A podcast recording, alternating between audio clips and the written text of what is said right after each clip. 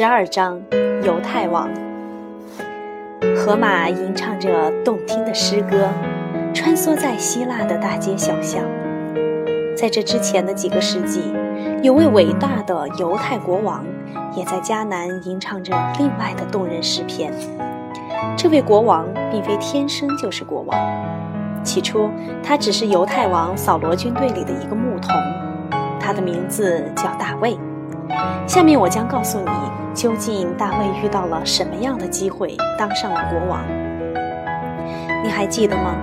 犹太人原来是没有国王的，不过他们很希望有个管理他们的人，于是扫罗就被他们选为了国王。圣经里有个故事，讲的是大卫杀死了巨人歌利亚，这个故事深受欢迎。因为强大的恶霸被聪明的小人物给打败了。这位年轻强壮、勇敢机智的大卫俘获了扫罗王女儿的芳心，两个人最终结为夫妻。扫罗去世后，大卫成了王位的继承人。他是犹太人历史上最伟大的国王。虽然扫罗也当过国王，但那时候他没有都城。也没有宫殿，只能住在帐篷里。大卫还征服了位于迦南地区的耶路撒冷，并把那里定为犹太人的都城。大卫除了是一位勇敢的武士和英明的国王之外，还是一位优秀的诗人。盲诗人荷马在他的诗中歌颂神话里的众神，而国王大卫则只歌颂他唯一的主。我们把这些颂歌称为赞美诗，它们广为流传。如今，教堂、犹太会堂还经常都能听到这些赞美诗。现在最受欢迎的歌曲，最多也就只能流行几个月，但是大卫写的这些诗歌却流传了三千多年。第二十三首赞美诗的开篇是这样的：主。你就是我的牧羊人，这也是赞美诗中最美的一首，让人听过一遍之后就难以忘怀。大卫用绵羊来比喻自己，用细心的牧羊人来比喻主。牧羊人细致周到地照看着羊群，就像万能的主精心呵护着他，给予他安全舒适的生活一样。大卫死后，他的儿子所罗门继承了王位。假设有位善良的仙女向你提出一个问题，问你最想拥有世界上的什么东西，你会怎么回答呢？传说啊，所罗门当上国王之后，在梦中见到了上帝，上帝问他最想要什么，他回答说最想要智慧，而不是财富和权势。于是，上帝就让他成为了世界上最有智慧的人。他的智慧在下面的这个故事中得到了最好的展示。有一次，两个女人为了争夺一个婴儿去找所罗门，他们都说自己是婴儿的母亲。所罗门让人拿来一把剑，说：“把这个孩子砍成两半，给他们一人一半。”话音刚落，一个女人就哭了起来。说他情愿让另一个女人抱走孩子。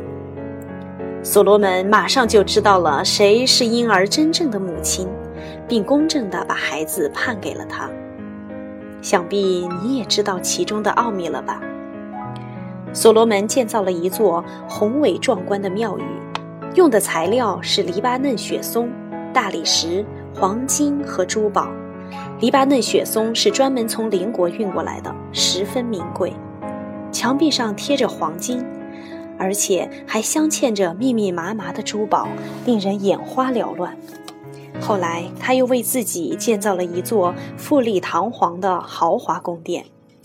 所罗门的庙宇和宫殿名扬四方，许许多多的人都从世界各地赶来参观。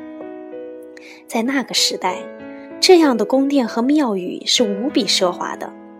但你得知道，那毕竟是在公元前一千年。如果与现代的雄伟壮丽的建筑相比，这些宫殿和庙宇就黯然失色了。在阿拉伯的西南方有一个国家叫示巴，他的国王是示巴女王，示巴女王也仰慕所罗门的智慧和英明，对所罗门建造的宫殿和庙宇也充满了向往。他带着大队人马穿越阿拉伯半岛，前往耶路撒冷拜见所罗门。如今，所罗门的宫殿和庙宇早已消失不见。但是他留下的精彩的箴言却被人们译成了多种语言，争相诵读，流传至今。即使所罗门的宫殿今天还在，他在当今世界上千千万万的伟大建筑面前，只是像小孩子的玩具一样。但是，就算是当今世上最聪明的人，也不敢声称自己能说出比所罗门的箴言更精辟的话。你觉得你可以吗？不妨试一试。在《圣经·旧约》的箴言篇记录了所罗门的名言，其中有几句是这样的：第一句，善语息怒，恶言激怒。你知道这是什么意思吗？第二句，美名胜过巨富，金银不敌恩爱。你能理解这句话吗？第三句，任别人赞美而不自夸，这又说的是什么呢？如果你不明白，那好，快去问问你的爸爸妈妈吧。所罗门是犹太人历史上最后一位伟大的国王，在他死后，犹太民族就没有他在世时那么团结了，开始分分合合。在六百年之后，终于四分五裂，并且这样的分裂状态持续了两千多年。很长一段时期，虽然犹太人遍布世界各地，但一直没有自己的国家、自己的国王以及自己的都城。最后，他们在过去被称为迦南的那片土地上建立了一个新的国家，这个国家就是以色列。